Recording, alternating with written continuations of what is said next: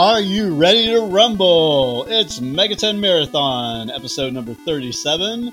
And this episode, we are focusing on uh, the Persona Fighter games. I'm Paul and Davis, and uh, who am I here with? I'm Elisa James. All right. Hey, Elisa. Thanks for uh, thanks for joining uh, joining me here. Um, you know, in the uh, for the main event. So uh, originally uh, we were going to do uh, uh, Shin Megami Tensei 2 as our next game, but uh, Fletch is uh, I don't know. He's like clearing out some hoarders like house or something like that. Yeah, yeah. And this week's release of uh, the Joker DLC for uh, Super Smash Bros. Ultimate made it uh, seem like perfect time to uh, kind of delve into uh, some of the uh, Persona fighter games. So yeah, what do you what do you uh, what do you think about uh, what do you think about Joker and Smash Brothers? Um, well, honestly, as as someone who's um, actually pretty terrible at the Smash Brothers games, um, he's really fun to play as. Like he's a pretty decent I, I want to say entry level fighter in the sense that his combos are really easy to understand and uh, to kind of you know get his uh, range and his uh, placement. And you know the fact that he's super agile he covers ground really easily. Uh, he's just he's a lot of fun. And I, I found myself actually doing quite well playing as him and you know way better than certain other characters who I've been trying to main for quite a bit. Yeah, yeah, I've been trying to do like some. Um, so I've been doing some uh, three on three matches with my uh, with my uh, new best team, which uh, is uh, let's see, uh, Joker, Bayonetta, and Lucina. Oh, nice! Good choices. Yeah, fucking a man. Yeah, I mean, I feel like uh, I feel like Joker and Bayonetta kind of play similarly. Yeah, like, you know what? That's true. They've got you know they've got the guns. They've got like some of the similar. They've got some similar like uh, special attacks, and uh, they're also like I think two of the most badass uh, characters in the uh, in the whole game. Yeah, I agree. Like, I think they do have some of the best designs. Like, just great looking. Like the attacks look, the attack animation looks fantastic. Yeah, yeah so definitely they agree. They did a really, really good job. And I, I mean, I, I, you know, there's a million things I wish that, um, like, I, you know, I really, I, I wish we could have had like, uh, you know, you know, like Jack Frost, like, you know, showing up and like you know, being like some like weapon that you could throw or something like that. But you know, for what we got, I am pretty happy with it. Yeah, yeah, no, definitely. Yeah, I, I was a little disappointed too that it wasn't like Jack Frost with him, but you know, but I, yeah, like you said, I'm happy with it too. It does make sense that it is Morgana because, you know, regardless of how you feel about the cat, that is his partner. yeah, I mean, I, I I'm a fan of Morgana you know. Oh, that's good. Okay. yeah. Um. So yeah, yeah. Do you want to get in, kind of get into uh, like uh, how he how he controls and what what his whole deal is? Yeah, absolutely. So, um, Joker was released uh, April 17th as paid DLC. Uh, you don't have to unlock him. Once you purchase the DLC, automatically available. Uh, he has a pretty great uh, move set. I think we were just talking about that. You know, just how uh, agile he is, able to vault over enemies, cover ground quickly. Uh, in terms of his attacks, his neutral special on B is his gun. Uh, standard on A uses his dagger, and then his uh, down on A has him perform a sliding attack. His guard down on down B can be used to block attacks, and it also builds up his Arsene meter. When this uh, meter reaches the maximum, Arsene is summoned, um, and which is of course his persona, which is his uh, main and like signature persona from Persona Five, and basically Arsene pretty much boosts all of his moves, you know, including his gun and sword attacks. Um, it lets his guard uh, deflect projectiles, you know, the Tetrakarn and um, Makarakarn counters, which counters melees and reflects projectiles. Um, Arsene in general, he'll stay with you until his bar depletes entirely, and, and of course it gradually de- decreases as he's summoned out. Um, what's cool is that his normal up B attack, which uh, uses the grappling hook, uh, it actually when you summon Arsene, it turns into uh, wings that are summoned on his back. So while it can't damage enemies anymore, his uh, range for um, recovery is uh, by far increased. It also gives you uh, temporarily invincibility. So it's a good way too if you're about to get hit by a really strong attack. You know, you activate it and now you're invincible for a few frames. So uh, that's pretty great as well. Um, his his normal grappling hook, by the way, it can pull enemies out of the sky. Uh, as well as grip onto the edge of the stage. So when you pull enemies, you know, you do some great damage. You of course pull them towards you, and and that allows you to chain more combos with him. So he's, as you can tell, he's very versatile.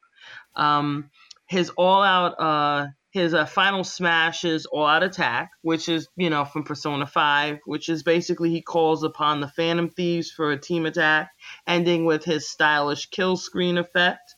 As a cool bonus, if you miss your initial strike to activate the smash, you can actually double back for one more hit by hitting the opposite direction on the analog stick. So it actually gives you that little uh, bonus um, second chance. Uh, that, that's kind of the kind of like level of Smash playing that like is beyond me. like, I'm just like, um, I'm just gonna mash the buttons really quickly. exactly. you know, that's pretty much how I play too. So, so um, his alternate costumes, um, of course, yeah, he has like the few palette swap ones, and then he has a um because uh, his main one is the Phantom Thieves, his standard um, Phantom Thief outfit that he's always, uh, you know, wearing in the combat se- sections of Persona 5. And then there's the palace swap versions of those. Then there's also um, essentially an outfit that mimics Crow's outfit from Persona 5. Uh, and that was, of course, the Crow was, of course, Goro Akechi, your main rival, and the secondary antagonist of Persona 5. And also, what's cool too is not only does it mimic the um, the clothing palette, color palette, but also his hair. So Joker's hair actually turns light brown, same color as Akechi's. And then the final uh, alternate costume is his uh, Shujin Academy uniform, which is pretty cool. And of course, instead of using his mask to summon Arsene, he uses his glasses. I like that little extra touch. Um, yeah, yeah. Yeah, so uh, let's see, in terms of the uh, music tracks, uh, the Persona tracks that come with Joker are pulled from Persona 3, 4, and 5. And the tracks depend on what version of Mementos you're playing in. Um, Mementos is, of course, the stage that Joker comes with. And it's cool because it actually does align with the track. So if you're playing a track from Persona 3 or 4, Mementos' color actually changes to reflect the uh, game. So, you know, for Persona 3 songs, it'll turn like a cool blue and you have little references to set pieces in Persona 3. And the same thing with Persona 4 turning yellow and you have like the little TV for the Midnight Channel, things like that.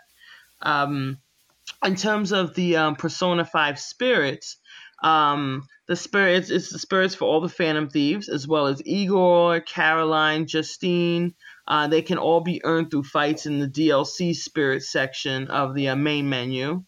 Then you also get um, some Persona uh, Mii costumes with the DLC pack. So you have uh, Morgana hat, Teddy hat, and then the actual outfits and hair for the Persona 3 and 4 protagonists, which is a, a really cute touch. have you figured out how to get those? I have not. I, I went into the the Mii thing and I could not like unlock any of those. So I don't know what's going on with that. You know what? I haven't even tried it out yet because I don't play Mii Fighters. no, me neither. I, I only did it because because you know I wanted the you know uh, Teddy hat. Yeah, exactly. but yeah, I have to actually test that out because I I really yeah, I didn't even I didn't even remember. Like I was so focused on the stages and like Joker, like I completely forgot about the Mii Fighter costume until recently. yeah. I mean, I had no idea that was even a thing until I went on Wiki. And then once I did, I went into the Mii Fighter thing and could not for the life of me figure out how to get those things. So I don't know. I'm I'm sure there's something really obvious I'm missing. Oh yeah, it usually is. It's usually something like that. Um, I mean, it's not like it's not like Smash Brothers is known for its like incredibly intuitive menus. exactly. So it's buried in there somewhere under like ten sub menus. Yeah, totally, totally. That's fucking ridiculous. It's like I'm like, like even though like I played like I don't I don't I don't even know like probably thirty or forty hours. I'm like, how do I just get to like a basic battle like every time I like boot it up? You know. Exactly. I I know exactly how that feels. um.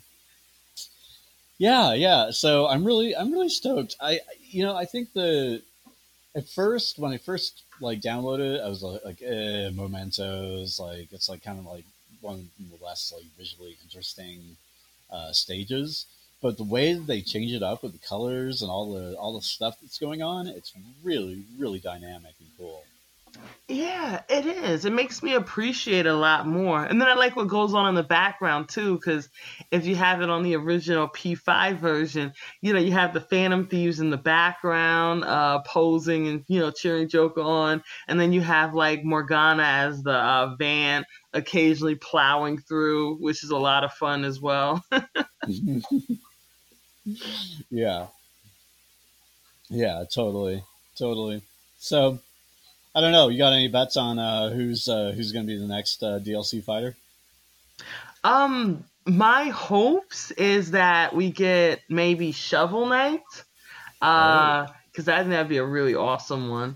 And I'm always holding out for um, Shantae because I love her and her games as well. So I'm like, come on, give us those two.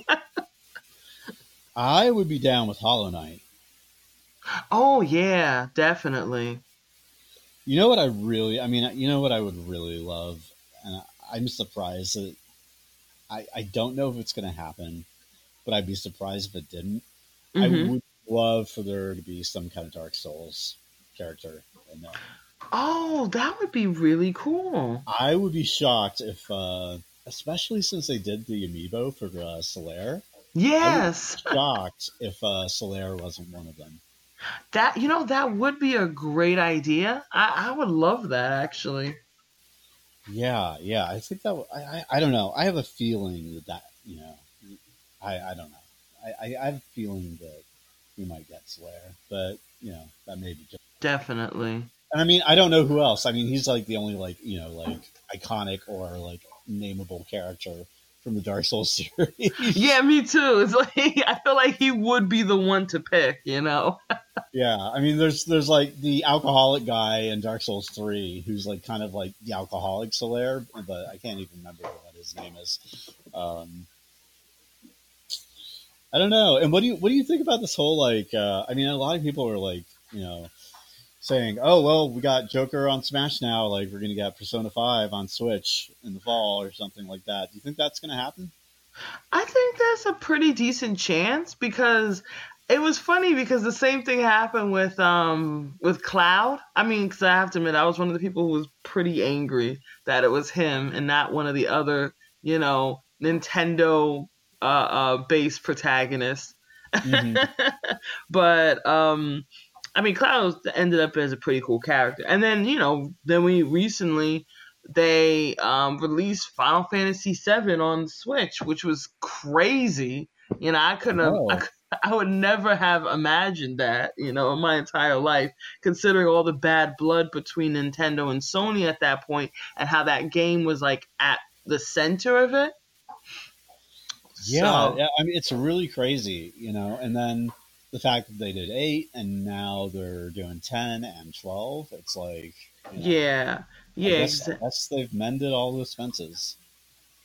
Exactly. Yeah. So it's just so um so because that happened and that was a huge shocker. So I think it's a pretty decent chance that, you know, we could have we could definitely be looking at a um Persona 5 Switch port. Uh, most likely though, I'm thinking it's gonna be the original game they'll port, and then I'm gonna assume that the Royal will be like for PS4 only. But that's just my guess. I mean, uh, we could because I know they're supposed to announce more information on April 24th, uh, which I think ties into their Super Live concert. Mm-hmm. Yeah, so I wouldn't be surprised because I, I, I, I have been under the impression and read rumors. I mean, none of these are backed up, but I've been on, under the impression for a long time that part of the reason why Persona has been primarily a Sony, you know, PlayStation based property is that like you know Sony's been like kicking Atlus some money like they like they did with Sega and, and Yakuza to uh, yeah. help help with the development costs. So I wouldn't be surprised if they're like, okay, yeah, you can, you can throw the base Persona Five over on Switch, but you know all the bonus content that is going to be in Royal, like that's that's going to be a Sony exclusive. That's you know that is true. That, that yeah. So I, I could I could exactly. That, so that that does make a lot of sense to me. It's probably what's gonna be the case if they end up doing the Switch thing. That Royal would be the exclusive, like you said. Yeah. You know what I would really love to see on Switch is uh, Persona Four Golden. Yes, I agree. It, um, I mean, it could happen. You know. Yeah, I mean, once again, Final Fantasy VII is on the Switch. so it's like if that game could end up on a Nintendo platform. I know, I know. Well, I mean, I mean, think about. I mean, the Switch is kind of like remarkable, like what they've brought there.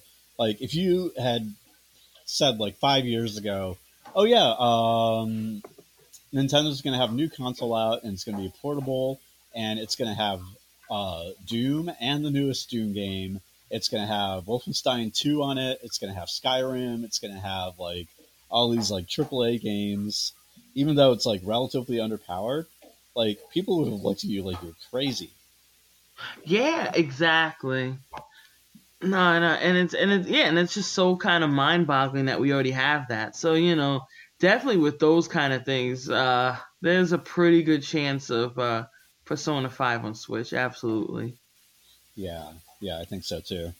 Oh, and then just getting back to Smash, I don't. This is totally tangential, but um, when I was doing the uh, spirits, uh, uh, I uh, came across uh, Rathalos from uh, Monster Hunter, and I am so bent out of shape that he's not a uh, playable character. Yeah, I know what you mean. There's a few characters like that when you get into spirits mode, where it's just like, why, why can't I play? Why can't I play this guy? Why, why, why is he not a playable character? Like, like, isn't Death from Castlevania in there? Yeah, I think so actually. And it's just like, oh man, like that would have killed. Or what was her from Fire Emblem? Like the one everyone loves, Lyn, I think. And it's oh, like right. she's always like a trophy, or I guess this time around she's a spirit, and it's just like are you ever gonna give us Lyn? mm, probably not. Exactly. No, I'm just gonna keep teasing everyone. I mean, yeah, and I would, you know, I would have preferred like Tharja, um, you know, who's like my Fire Emblem uh, waifu, over uh, like five different Fire Emblem characters that all use swords. Yeah, exactly, and blue hair. yeah. Except, well, you know, but then but yeah, no, seriously though, it could have been a bit more variety in um, some of the characters they picked. Like I get they were trying to go with protagonists, but still, yeah, I think Tharja would have been like a nice choice over a couple others. Yeah, yeah, at least it would have been interesting. I guess they got like what's what's that dude? What's the magic dude? I can't remember his name.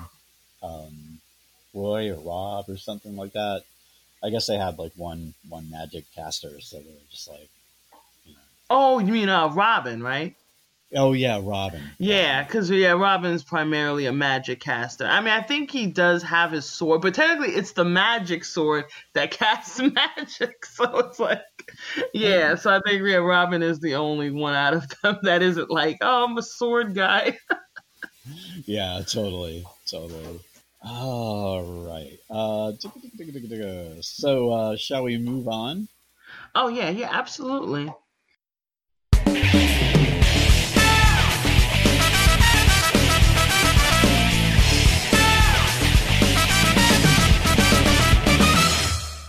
So uh, even though uh, Fletch was uh, kind of digging digging through uh, some hoarder's house, um, he uh, was kind enough to uh, last night write us some notes about Arc System Works, who developed the next two games that we're going to cover, which are um, Persona 4 Arena and um, BlazBlue Cross Tag Battle. And uh, you know, I've I've played some of their games. I don't know a whole lot about Arc System Works, so uh, yeah, uh, Fletch uh, kind of like wrote up some notes for us. So uh, there's probably going to be some editorializing in here that uh, is not necessarily mine, but you know, and I'm not very good at doing a Fletch impersonation, so I am just gonna kind of go through here and um, spare mind that you know any of the shade. Uh, I may agree with it or not, but uh, it's uh, primarily coming from Fletch. And uh, also, thank you so much, Fletch, for uh, spending some time to do this. So yeah, uh, so yeah, Arc System Works. They began as Arc Co Limited in the 8-bit era, and you've literally never touched a single one of their games before the Super Nintendo era. they're either Japan only or Master System titles. And I have to say, being one of the only uh, kids that owned a Master System instead of a uh, uh, NES, that I'm now kind of curious to know which those titles were because I actually probably played some of them. Oh wow! Um, yeah, I don't know. I mean, yeah, I was, I was, I was, I was like the Master System fanboy.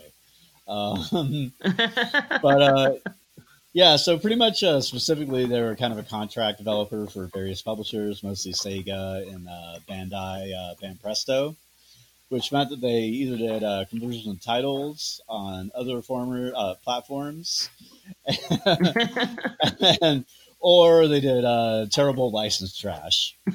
so, uh, yeah, let's see. here's some examples: Double Dragon for the Sega Master System, which I actually did play and I thought was better than the Nintendo version because it was uh, pretty pretty uh, faithful to the arcade version.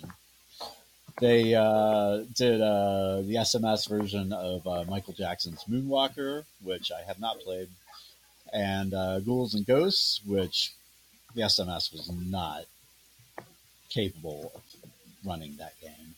Oh um, yeah.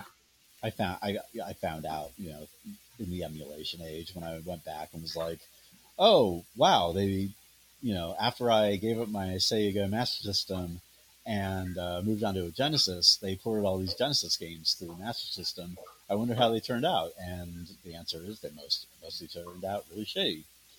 um, they uh, also did uh, uh, Famicom game uh, Zyuranger, which is uh, Sentai that uh, Power Rangers uses footage from, and uh, then also the non-puzzle Sailor Moon games of the 16-bit uh, era, including the uh, terrible RPG. So uh, in 1991, they became Arc System Works. In 1995, um, it, it wasn't until 1995 in the 32-bit era before they started making games themselves. And the first one that got any attention was a series that continues to this day because, uh, despite a lot of legal troubles and uh, the best efforts of those in charge to strangle it in its crib, which is Guilty Gear. Um, so, uh, yeah, yeah, okay. Um, as uh, Fletch wants us to point out, uh, he, he wrote this, uh, and uh, neither of us uh, did that. Uh, did, but uh, when Guilty Gear's rights became tangled in the legal quagmire uh, Arc System Works proceeded to develop what is arguably the single most anime fighting game not based on a literal license, and probably the most convoluted clusterfuck in all of fighting game history, BlazBlue. Uh, he says, "Name me a single series with more fucked up continuity and confusing release history." You can't. oh man, we miss you, Fletch. Um, uh, in the late 2000s, uh, Fletch with way more cash than the studio of this level should be trusted with. They first became a publisher, putting out budget titles uh, like the infamous U.S. Castle, Castle of uh, Shikigami 3, and uh, then countless anime fighters like Arca- Arcana Heart, Melty Blood, Under Night, In Birth, and then they started buying up the rights to older series whose uh, original creators had gone under. So uh, at this point, Double Dragon, the uh, Kunio series, Jake Hunter, Detective Saburo, and a few lesser known titles also came up came out under the Arc System Works banner. And in case uh, you're aware enough to wonder, yes, recent absolute shit pile. Double Dragon 4 was all Arc System Works, but the Korean Xbox Live Double Dragon 2, Wanderer of the Dragons was not, being last title prior to them uh, acquiring the license. And uh, he says, uh, if you're not a, if you're not familiar with Wanderer of the Dragons, that uh, holy shit, that's a ride.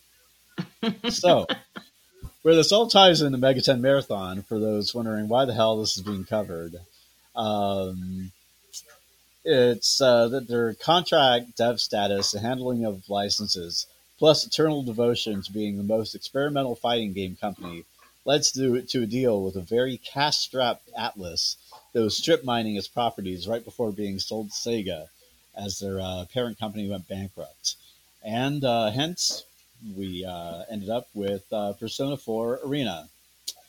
And, uh, you know, I think, uh, so, you know, if this was HTML code, we could do the close tag for uh, Fletch here, and uh, I'm gonna just uh, just uh, jump in and uh, mention that um, I think nowadays uh, Arc Systems Works really has like a reputation for like really highly technical fighters. Yeah, yeah, they do now, which is awesome. I'm glad they were able to move up from really god awful ports that no one played to like, you know, from that weird anime kind of mid say so like, you know, now it's like, okay, now you actually see they have a lot of talent with um with technical fighting games, so that's really good. Yeah, I think their games are really big in uh, like the esports scene. Yeah, they, yeah, they are actually because they. I notice every time they release a fighter, at they'll at least for a year that you know that fight will end up in a Evo. So it yeah. shows you just how you know good their stuff has been. Mm-hmm. So it all ends out, you know, all ends out uh, pretty well for them. Um, however, um, that does lead us into uh, Persona 4 Arena. Now, uh, before we go in there and uh, start on that, I'm going to give you the uh, spoiler warning for uh, Persona 3 and Persona 4 because we're going to touch on elements that if you haven't played those games, uh, may be spoilers.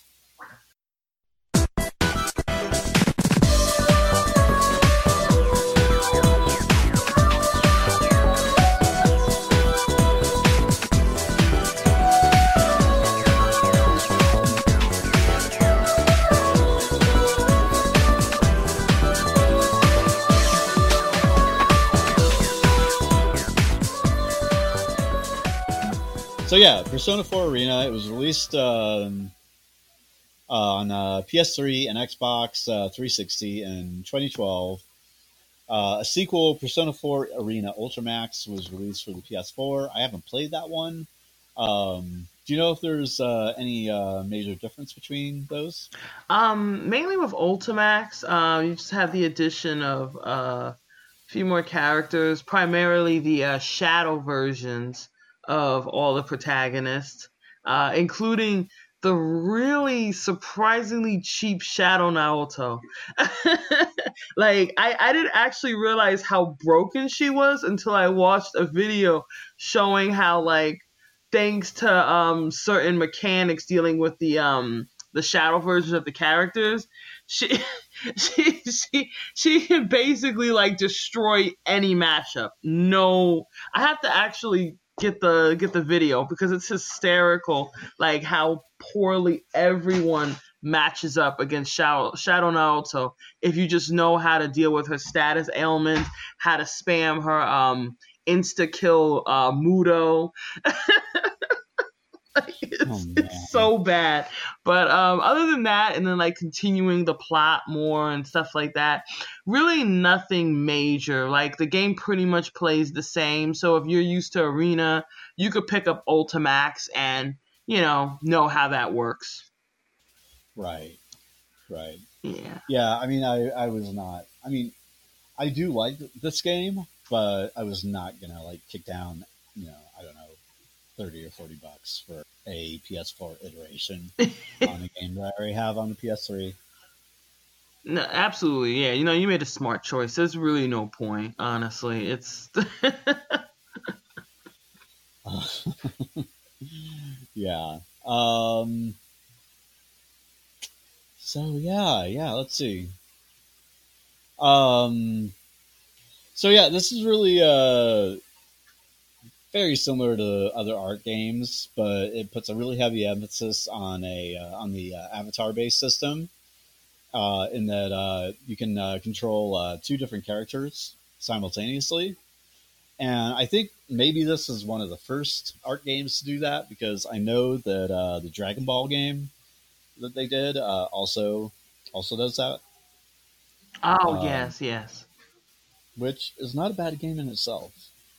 Yeah, yeah, FighterZ is pretty fun. I think actually that that one is uh three on three, but yeah, it's a similar like tag. Oh, thing. you're right. You're right. You're right. You're right. Mm-hmm. Um.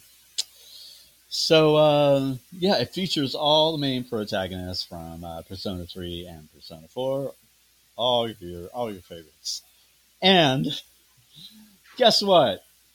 This game is canon. Unfortunately, yes. Everything we are going to state is all canon. so I think Elisa and I are just going to kind of uh, this uh, this story is uh, very very long and detailed, and I think we're just going to kind of swap off and uh, offer our uh, commentary on it. Um, so uh, yeah, here we go. Let's start out here. Um, so the story starts two months after the events of Persona 4, but before the epilogue of Persona 4 Golden, which uh, means that Arena is set in May 2012. It's the uh, start of Golden Week, and so uh, Yu returns to uh, Yaso Inaba and uh, reunites with Dojima, Nanako, and his friends. But soon, um, uh, my waifu for, for life, Chie, uh, hears a uh, rumor that the Midnight Channel is airing again, and uh, tells Yosuke and Yukiko. Yosuke. and you know, let me just start. Okay, so like in Persona Four, the Midnight Channel is such a cool, enigmatic thing that the fact that it's been just kind of like, you know, just like trotted out for this game and for the Dancing All Night games and everything yeah. like that. It's like, oh, the Midnight Channel, like, oh, it's back. Like, what's it want now? And it's like, like thematically and just like, you know, just like mood wise, it's just so cool in Persona 4. And it really kind of breaks my heart for them to just keep on like, yeah, like you know, using it as a cheap plot device. Yeah. you know. So, yeah, yeah, it's just so so cool and su- such a unique creepy device, you know, uh, in, in uh, Persona 4. So, uh, yeah, anyway, so the three of them and Yu uh, see the airing of the Midnight Channel. Uh, at the same time, uh, Rise, Kanji, and Teddy go missing, and uh, Naoto is busy on a mission. You want to pick it up? Yep. So the following day, they head into the TV world and they find themselves stuck in a tournament held at their high school where they must fight each other to advance. But during the tournament, they see a mysterious girl who claims to be their student council president, as well as three other persona users they've never uh, met before. So uh, obviously, those three uh, would be characters from Persona 3. Um, the first one you end up meeting is Mitsuru, who's now the head of a secret uh, spec ops squad known as Shadow Operatives. And she's working with the government, consisting of herself and some of her old SEES colleagues. Um, so, on a mission to escort top secret cargo, the airplane she's on is hijacked. Aigis manages to take down all the hijackers on her own, but one of the uh, pieces of cargo is stolen, which is a fifth generation anti shadow humanoid weapon, Labrys. Uh, if you remember briefly, the anti um, shadow weapons uh, were used in Persona 3. Aigis was a part of that line. Um, and they were created, of course, by Mitsuru's company, the uh, Kirijo Group. So basically, Labrys, you already know from then at that point, Labrys is tied in with Aigis because she was, uh, you know, created in a similar means. So they uh, track her down to Yaso Inaba and enter the TV world, joined by Akihiko, having just arrived from South America and um, he also shows up to help after Aigis picks up readings from inside. Naoto, meanwhile, is hired by uh, public safety to spy on the Kirijo group and shadow operatives, and she ends up following them into the TV world. Yeah, so uh, then, um, you know, if you remember at the end of uh, Persona 3, uh, Elizabeth uh, kind of ghosted out and uh, was trying to figure out a uh, way to uh, uh save our protagonist. Yes. It's, it's, yeah. So uh, she's still kind of on uh, on that journey, and so she stops by the Gate of Death to defeat Erebus, who comes back about once a year, and she picks it up with one hand throws it through a portal on the moon, and then kills it in one hit with uh, Thanatos. um, like uh, yeah, every every you know, it's like like is that is that just like the ultimate anime cliche right there? I, I, I know, and it's just if if Erebus is such a non-issue, why is Minato even there? I don't I don't understand. Like at this point, if she could just literally just like throw it and kill it in one hit. it's like what's the point of all this? Like what was the point of oh. Persona 3's ending and like the gravity of that? It's just it's all gone. I mean that's yeah, that's that's the thing that drives me crazy. It's like, okay, have these spin-offs, it's totally fine. Just be like, oh, they're in a parallel universe. It's they're like Shin Megami Tensei spin-offs, right? Like SMT, like every game is in a parallel universe. Like you know, it's like you don't need this like like you had these like really like meaningful and like resonant endings to Persona 3 and Persona 4. Yeah. And then you've got to like kind of like shit all over it with um you know forcing these like side games into the canon. Exactly, you know, and that that's the big problem. Just the implementation of these side games, like they just they, they, they, don't make a lot of sense and like you said they they destroy a lot of the themes that were you know painstakingly built in the original games uh and because just doesn't make any sense because you have to just i guess you have to keep justifying why wacky hijinks happen. When, like you said, all they have to really do is just pull the oh alternate universe. I mean, it's a fighting game. It doesn't need like a deep plot. no, no, it does not at all. Uh, uh, you know, or uh, you know, like the dancing games. It does not. They those do not need deep plots. You know? no, they don't. And I'm not even going to get into Persona Q here. But oh, like, oh yeah. I mean, I mean, I, I, I don't want to spoil it. You know, we'll eventually get to Persona Q one of these days. But uh, you know, and and I I don't want to spoil too much there. But like, they really bend over backwards to get the P3 and P4 characters all together once again, even though once again none of them recognize each other. And it's like, at least in that game, you know, it's like a narrative driven game. And I don't necessarily like how they went about integrating the uh, two uh, casts. Yeah. But, you know, it's like, in that case, like, okay, make some kind of effort. But, like, yeah, you know, like a dancing game, a fighting game, like, fuck it, you know? Have, have not Stephen Hawking show up from SMT and be like, hey, guess what? so, anyway, uh, yeah, we got a lot of plots still to get through. Looking Oh yeah. this. Whoops. No, no, it's fine. It's fine. Um, uh, so, uh, yeah, Elizabeth uh, heads over to the TV world when she feels all the Persona users gathering there, hoping that she may find something in the strange phenomenon that may be able to help her defeat uh, Erebus for good, so that she could save the boy who became the seal to protect humanity. Uh, she encounters two of the boy's successors, one that she had befriended and given the Velvet Room's guidance, uh, given the Velvet Room's guidance under her supervision, and another who had uh, also received the Velvet Room's guidance, but this time under Margaret's supervision. And so, as Persona users get to the announcement room where uh, Rise is uh, being locked up, they discover Labrys and soon learn about her as her shadow reveals her true self. Okay, so let's see.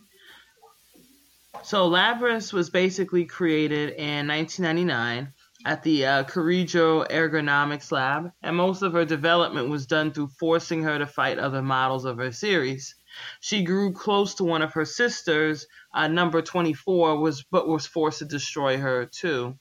She eventually escaped the lab, dealing a lot of damage to it in the process, but was recaptured and sealed away. After vanishing from Mitsu's plane, she was tossed into the TV world, and her shadow self created a tournament to let other people felt feel what she felt. So the uh, Persona users defeat Shadow Labrys, and Labrys accepts her and turns the shadow into the Persona Arian. Is that how you say it? Um, Oh, yeah, I think so. as they um, That's kind of kind of an unfortunate name, but you know. As they prepare to leave, however, the true mastermind behind everything takes control of her and makes her attack everyone. But Fuuka manages to reach Yaso Inaba in time and cut off his connection. However, this mastermind ends up escaping. Um, so turns out the mastermind is a human with no persona who cannot enter the TV world, but is partnered with something non-human that can shapeshift and pretends to be various characters' shadows.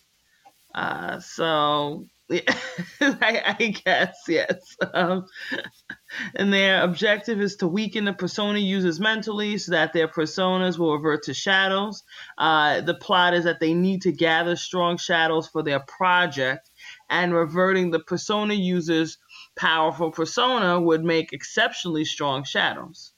So, out of all of that, probably the, it just reminded me the only thing that I actually did like, I actually liked Labrys's backstory. I guess because I'm a big sucker of the um, plot of you know you kind of have this family and then you're forced to kill them. And because I've seen that plot used in video games before, and it always like kind of gets me. Yeah, yeah, I, I did, and I thought Labrys was kind of cool. yeah, yeah, like. But um, hmm yeah. Uh-oh. Yeah, so no, I, I really I did like Labrys herself a lot. You know, it was just it was just unfortunate that she had to be in like this game. Yeah, I know, I know. So yeah, both of them escape, and uh, Mitsuru tells the Persona users of Inaba to forget about everything and leave the rest of the case to them. Yu convinces everyone to comply with uh, Mitsuru's order, but she and Aigis uh, uh, easily see through his act, and regardlessly decide to let them do what they want. Though both also plan to do everything they can to keep out of harm's way, which you know is, is a pretty good plan in general. Yeah. Like, do what you can, but also don't get hurt. Exactly. Um, So uh, before they leave, uh, Labrys meets up with the Inaba group once more and tells them that she will leave and join with Matura's group to catch the culprit so that she can protect her new friends while she and uh, Aigis uh, vow to find their mother. And uh, yeah, after they leave, Yu and uh, Yosuke tell everyone that they are reforming the uh, investigation team as everyone prepares for what comes next. So uh, yeah, the penultimate boss in most characters' story mode is uh, Shadow Labrys. Um, and the final boss of the Persona 4 cast is a brainwashed Labrys with uh, uh, Ariadne. Yeah, I think so. Yeah. And then the final bosses of the uh, Persona 3 characters in Naoto is their own fake shadow. In Teddy's case, he has an extra fight against Kanji, who thinks everything is a dream and uh, shows up looking for a fight, which uh, sounds like Kanji. so, um, Elizabeth's story mode ends with her gaining insight on the nature of the wild card from Yu and Aigis, and she gains her own Fool Arcana, signifying the start of a new journey for her. In addition, Yu, Chie, Yukiko, and Kanji are given choices in specific parts of their story where they're given prompts uh, to respond to. For Yu, this is merely aesthetic as a callback uh, to how the player character's dialogue choices function, you know, in Persona 4. Although through specific choices uh, can lead to an extra scene with Margaret. However, for the other characters, their choices can either lead them to their true ending or a non canon joke ending where each of them are in a situation where the case is prematurely ended with the group in an awkward reaction. And um, as we stated before, everything we just stated is canon. yep. you know what they don't really touch on is uh, how uh, the P3 and P4 teams uh, forget one another. Yeah, oh, that is a really good point. They just kind of do, I guess. Like, it's weird. because, you know, they keep on meeting and then, you know, they always forget forget one another. Yeah, yeah, and it's I don't I don't know. I mean, I I don't even know why they would do that. Like, wouldn't it just make more sense to keep building on those relations rather than, oh, no, no, no they just kind of, kind of re- restart again. Yeah, that's a great idea.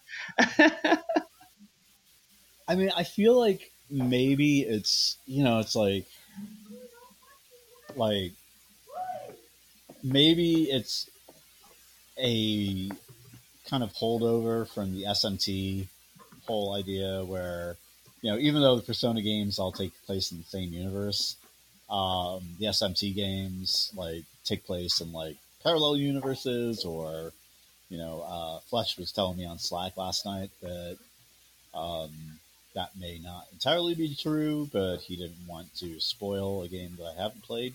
But you know, for for most intents and purposes, like the SMT games like are not connected.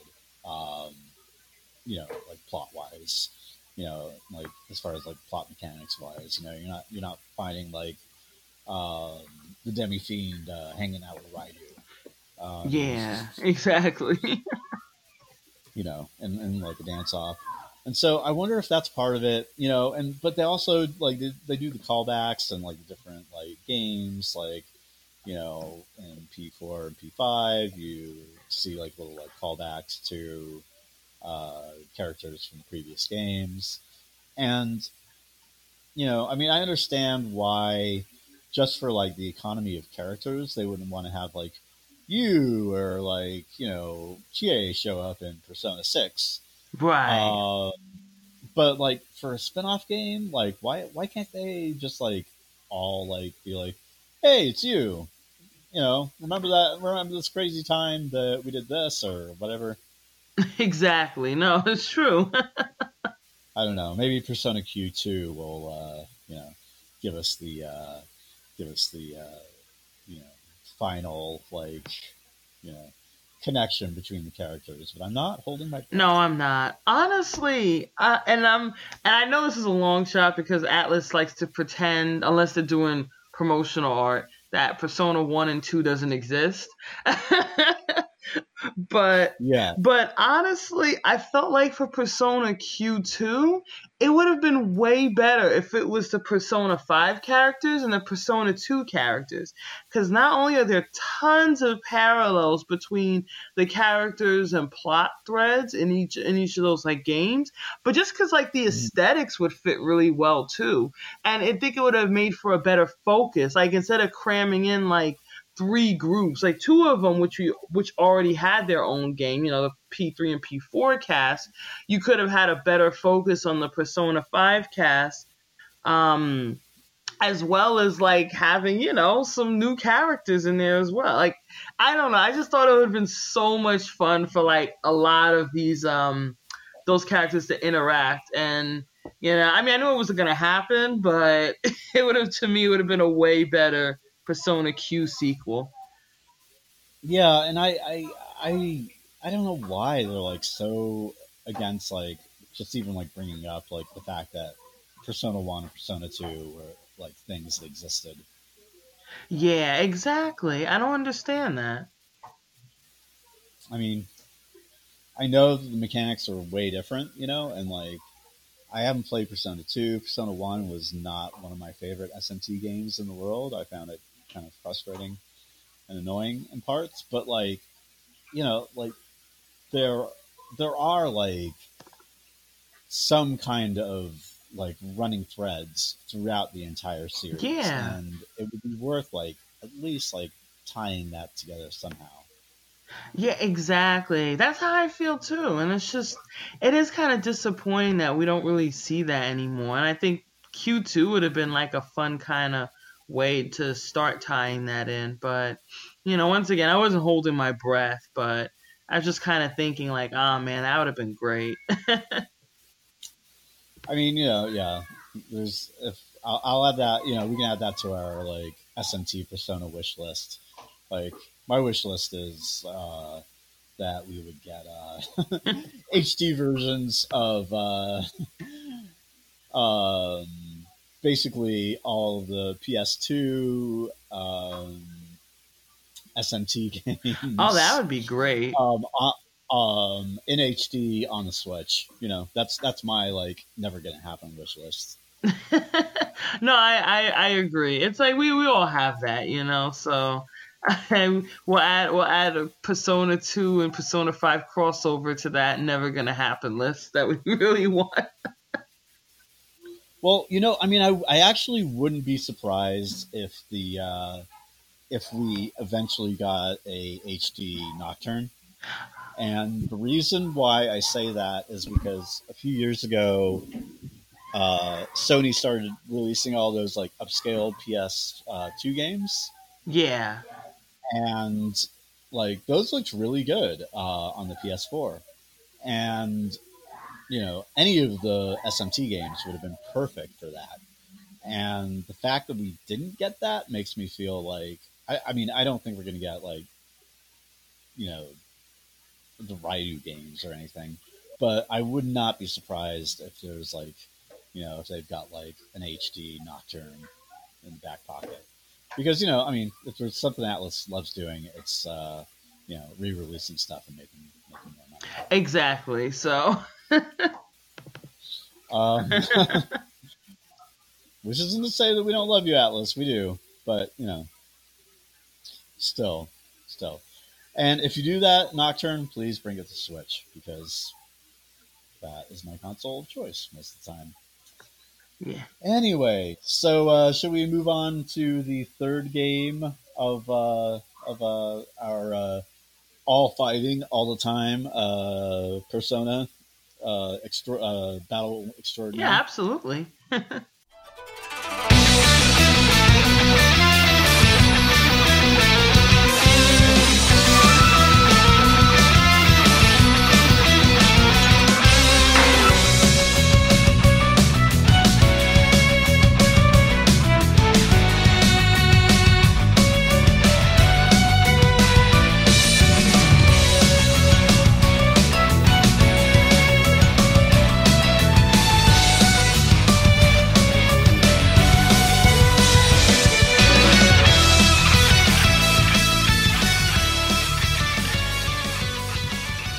so we're going to close it out with uh, BlazBlue Cross Tag Battle, which was released in 2018 for the PS4, Switch, Windows, and uh, the arcade.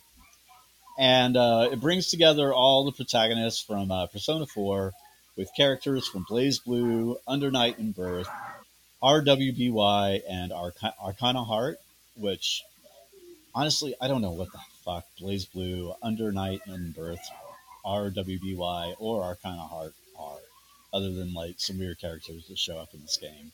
Because um, I only played the, the uh, Persona 4 uh, kind of uh, thread of it. Yeah, yeah. I think um well Arcana Hearts I definitely remember that. That was released during their whole like weird stint when they did like a lot of super anime S games. So Arcana Hearts is just basically like this all female fighter uh, uh, fighting game and the the main draw of that I guess was that each character represented like, you know, a popular anime girl trope. So it's basically like just super fodder for like really passionate uh, anime fans.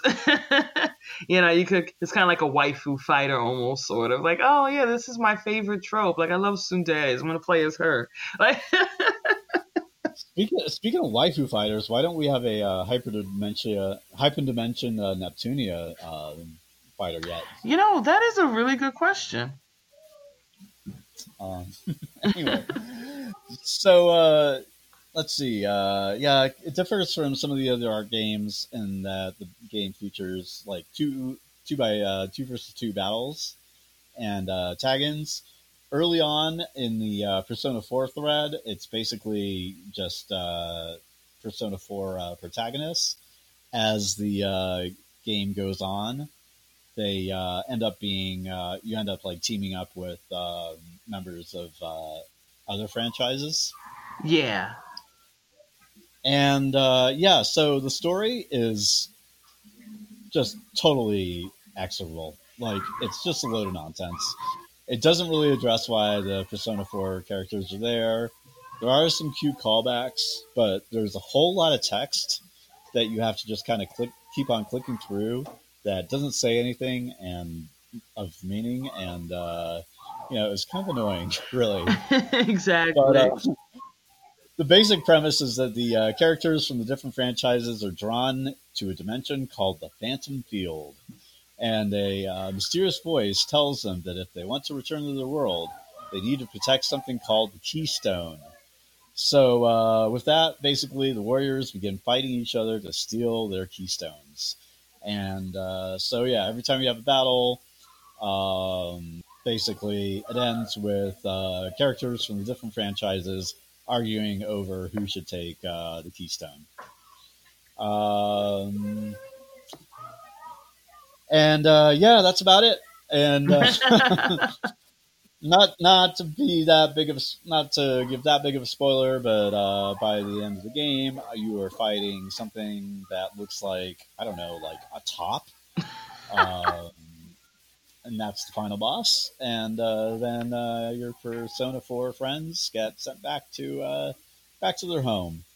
And uh, fortunately, this is not canon. Oh yes, um, I, it's a yeah, it's a pretty fun fighting game. Um, I would not pay full price for it, uh, but if you saw it on sale, if you wanted like just a good kind of like brainless like fighting game to pick up on your Switch and play on the bus or whatever, um, you know, it might be worth the time, especially if you really like the franchises.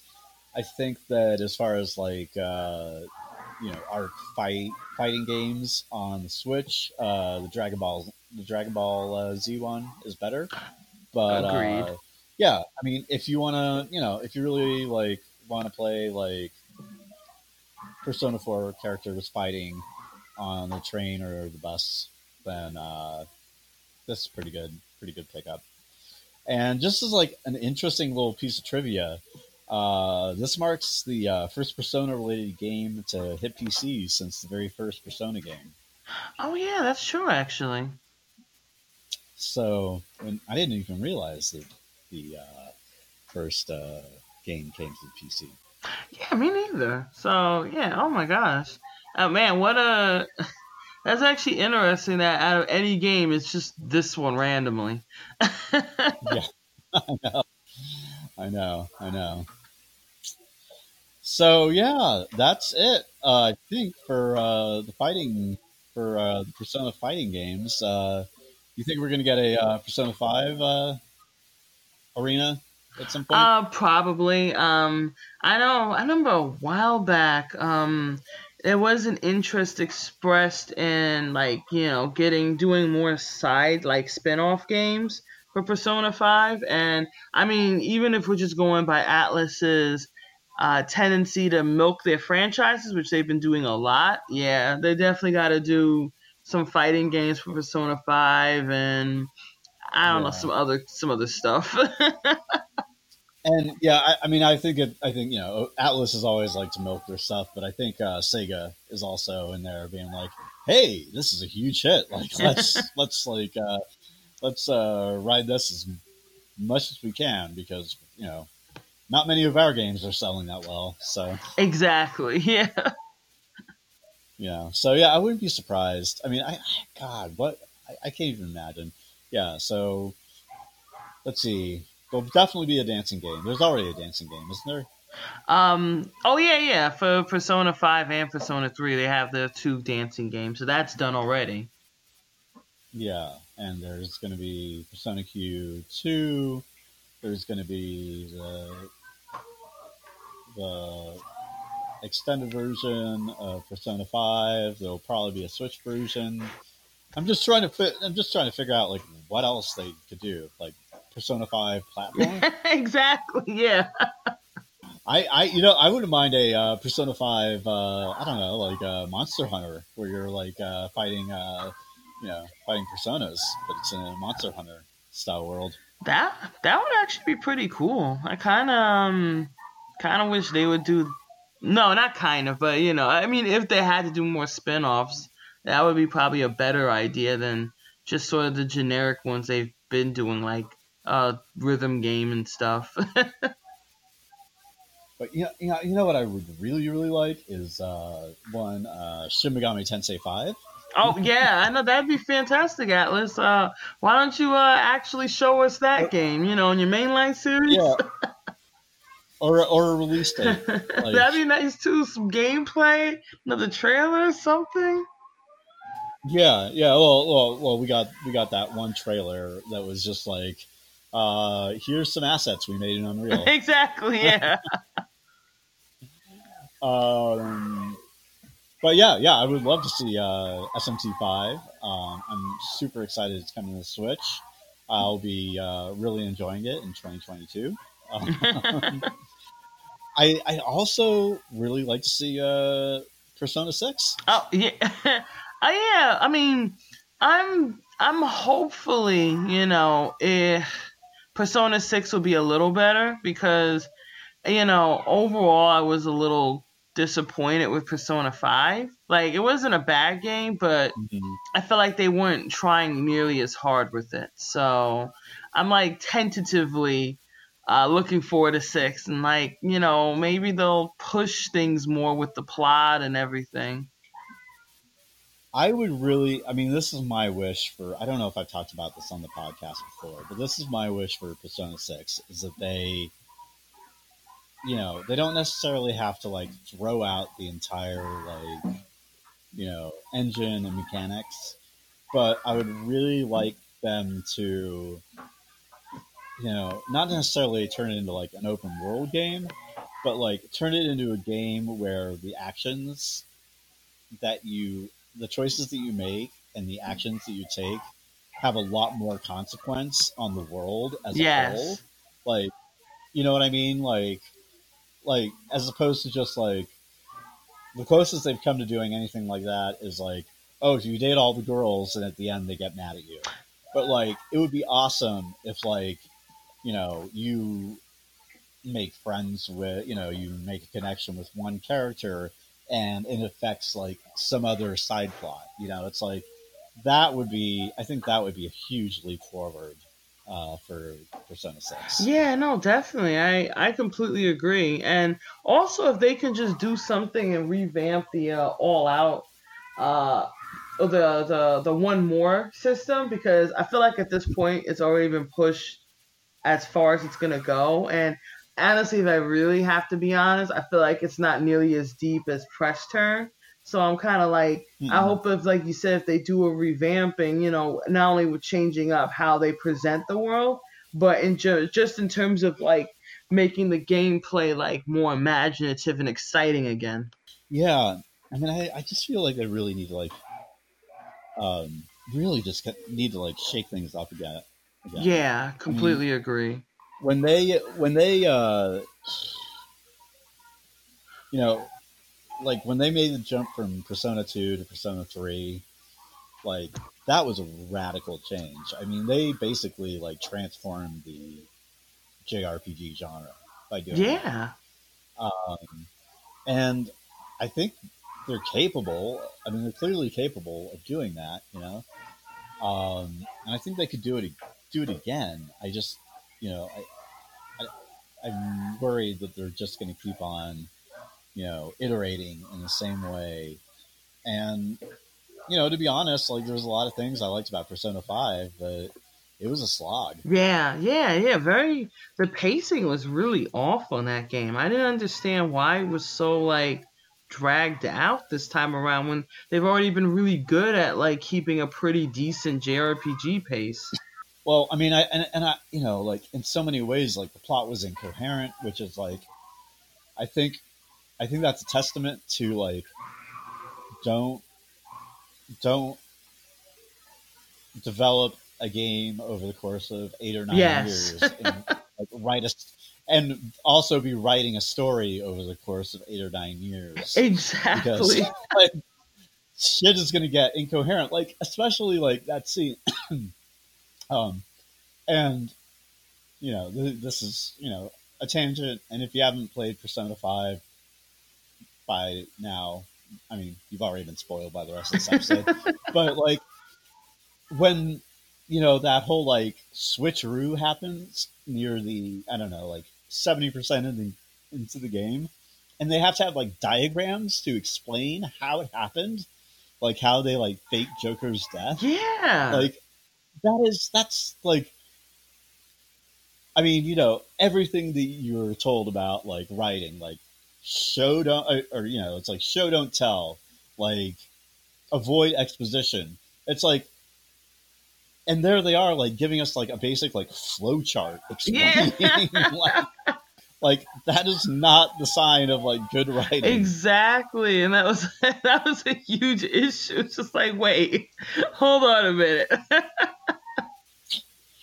i don't know and i'm sure that like yeah i mean I'm sure people will be annoyed uh, that we're back on Persona Five again. But like, I mean, you know, we're backing on Persona Five because we love these, we love these exactly. games, you know, and they have like the potential to be so much better. And I, I have sympathy for the fact that like Persona Five was developed by a company that was in an economically precarious situation that had minimal resources and like had never really like developed an HD game before.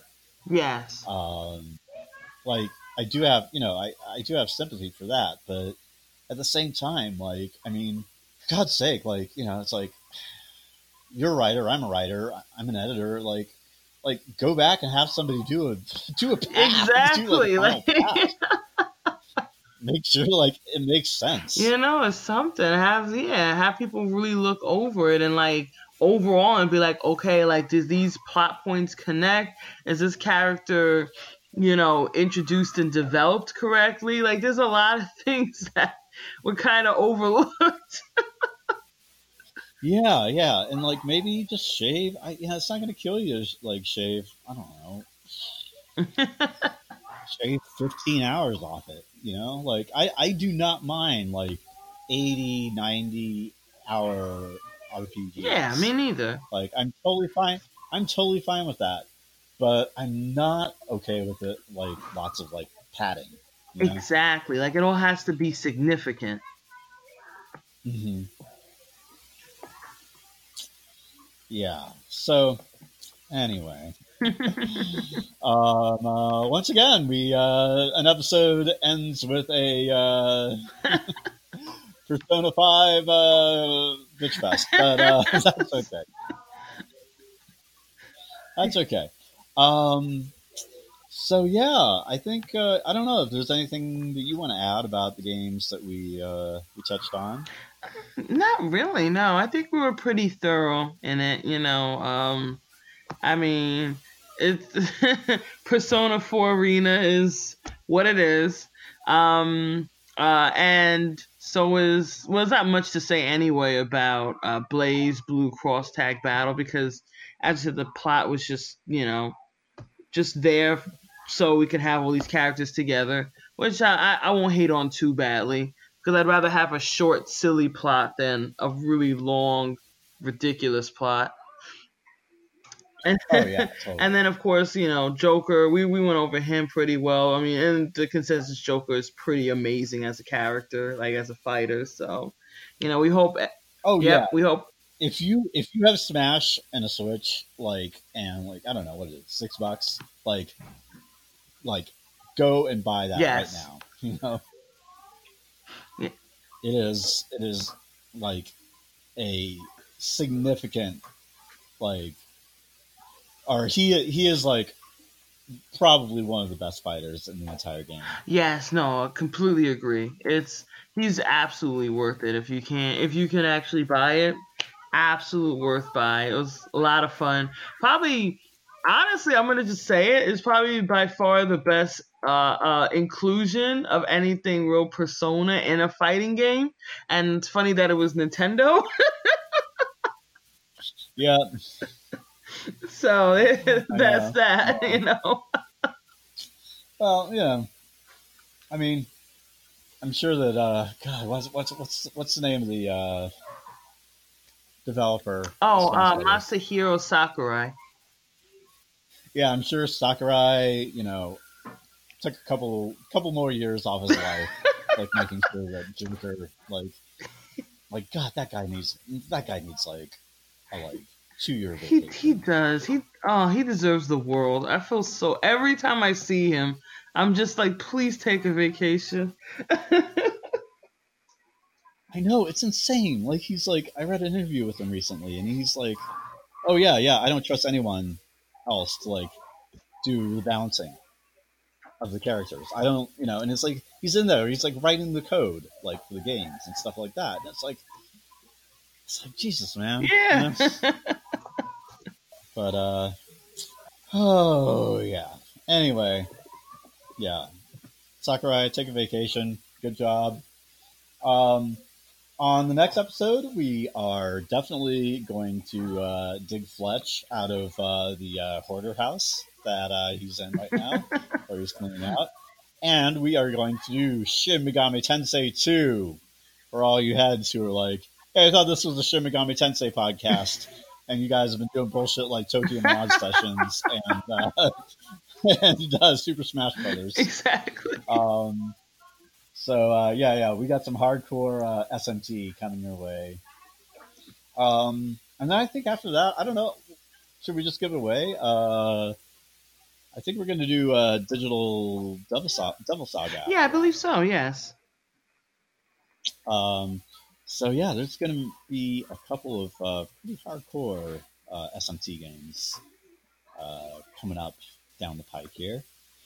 Um, let's see. Is there anything uh, you want to plug or add uh, before uh, we uh, jump off? Um, well, recently I've uh, returned to DualShockers again, which is uh, online, you know, video game publication. So I'm a weekend writer there again. So if you just want to see me write generally about video games, um, I tend to have a specialty with Japanese ones, particularly, you know, Persona, but I basically write about anything.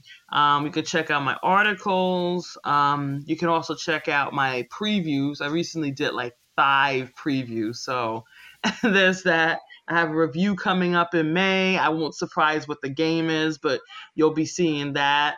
So you know, when you get a chance, check out uh, check out DualShockers. Check out my author profile, and you know, hopefully you like it. Yeah, I'll throw a uh, I'll throw a link to it in uh, in the uh, show notes so people can uh, jump right there. Thank you. And uh, yeah, are you still doing uh, uh, Black Girl Gamers? Yes, actually. So that yeah, thank you for reminding me. So that's of course something else you can always support. Um, the main account is on Twitter, uh, and you know, Black Girl Gamers is a group, as you can tell, of like various um, uh, of us, you know, black ladies who are in the video game industry, either you know, on like in my case as a journalist, or you have a lot of Twitch streamers and uh, other professionals. It's a great group. We have an online store, so you can support us through that as well. So, you know, to, feel free to come by on our Twitter handle and give us some love. cool. Yeah, I'll uh, I'll add a uh, add a uh, link to that in the uh, show notes as well. And uh, yeah, let's see. I don't think I have anything to plug myself. Um, I am uh, trying to uh, teach myself how to uh, make a game in uh, either uh, RPG Maker or Game Maker. So, you know, maybe I'll have something to show for that. Um, you know, around the time that Persona Seven comes out. Oh, definitely. um, and uh, yeah, yeah, I've been uh, kicking around some ideas for uh, doing uh, additional podcasts, but let you know um, uh, uh, if there's any news on that for the time being.